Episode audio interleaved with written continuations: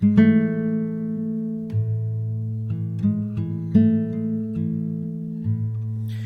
to the Know and Do podcast, episode number 70. This is the 10th in the conversion series, and this episode will focus on the conversion of Zeezrom. I looked it up to see how it's pronounced, whether it was Zeezrom or Zeezrom, and according to the Book of Mormon pronunciation guide, it is Zeezrom, so I'm going to run with that. Now, I'm Justin Barton, a son of God and the host of the Know and Do po- podcast. Thanks for tuning in. The Know and Do principle is basically this it's where knowledge becomes action, where education becomes application, where faith becomes works, where a stewardship becomes magnification, and where testimony becomes conversion. If you haven't already checked out the Know and Do Facebook page, I would invite you to go do it. What it is is basically a daily um, study session of mine in which I record the lessons that I learn, an experience of faith and hope, and issue an invitation to myself and in turn to the audience to do what is now known. Now, the next stage in this project is to bring you, the listening audience, into the know and do world. I would love to talk to any of you about your personal conversion story, whether that's a major occurrence such as a Saul on the road to Damascus or Alma the Younger, or even if it's just a series of small events and lessons that are learned that have invited you and uh, caused you to do what you know. And that interview could be just something really quick 10 to 20 minutes. Um, and we could just discuss your conversion story. And if you wanted to stay anonymous to others, we could definitely make that happen. So if you have a conversion story or other experience that you would like to share, please contact me. Email me at knowandopodcast at gmail.com. Now, it's important for me to express this that I am not an expert when it comes to know and do. I'm not a perfect example of it. I'm also not a perfect uh, expert in doctrine or any of the subject matters that uh, I share here.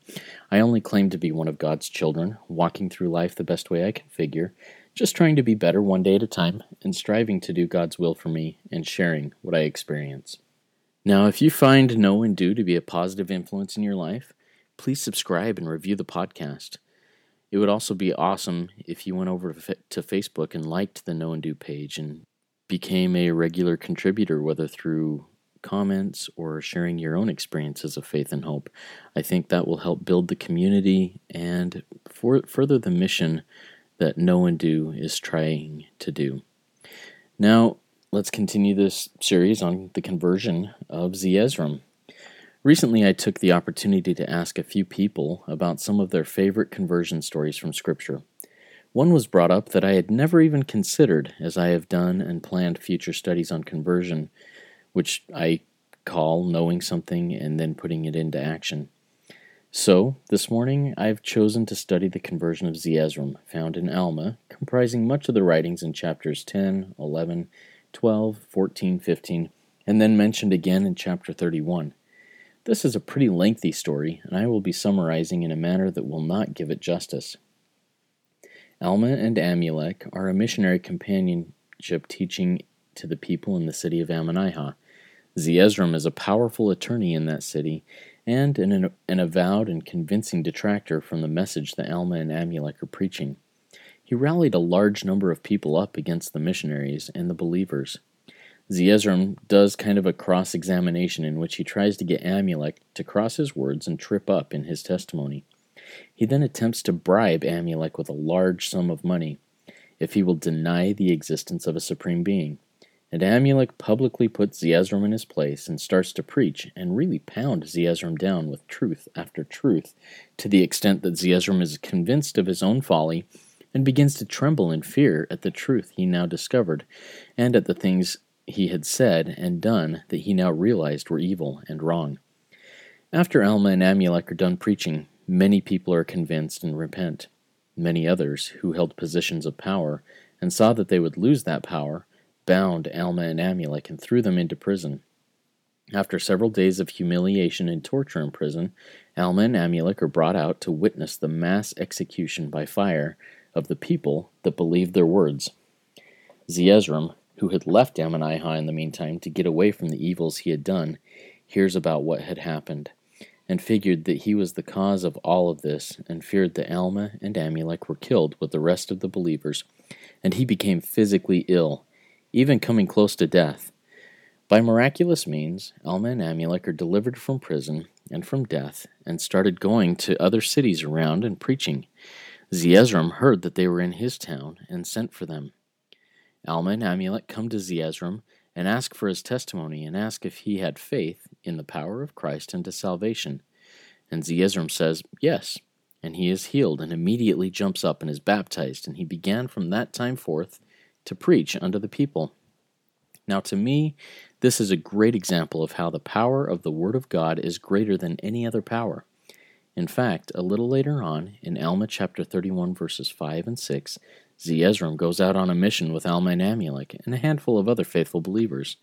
I love the principle taught in verse 5 where it reads, And now, as the preaching of the word had a great tendency to lead the people to do that which was just, yea, it had more powerful effect upon the minds of the people than the sword, or anything else which had happened unto them. As pure testimony of Christ and his gospel is borne, it leads others to repent and change, or to do what is now known, more than any other means. As a follow up, 40 plus years after Zeezrom went on this mission with Alma and Amulek, the history records Zeezrom's powerful teaching in reminding people to repent yet again. So, this conversion story has a lot of reverberation throughout time.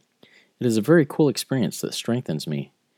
The invitation today is to apply the truth that the preaching of the word has a more powerful effect than the sword or anything else. That is, to bear testimony of what I know to be true whenever the opportunities arise. Now, as always, my experience is that the key to peace and happiness in life is knowing Jesus Christ and doing as he teaches.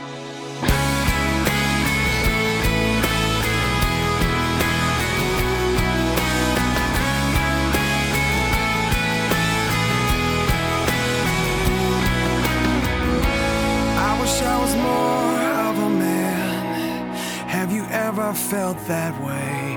And if I had to tell you the truth, I'm afraid I'd have to say that after all I've done and failed to do, I feel like less than I was meant to be. And what if I could fix myself? Maybe then I could get free. I could try to be somebody else who's much better off than me. But I need to remember this that it's when I'm at my weakest. I can clearly see He made the lame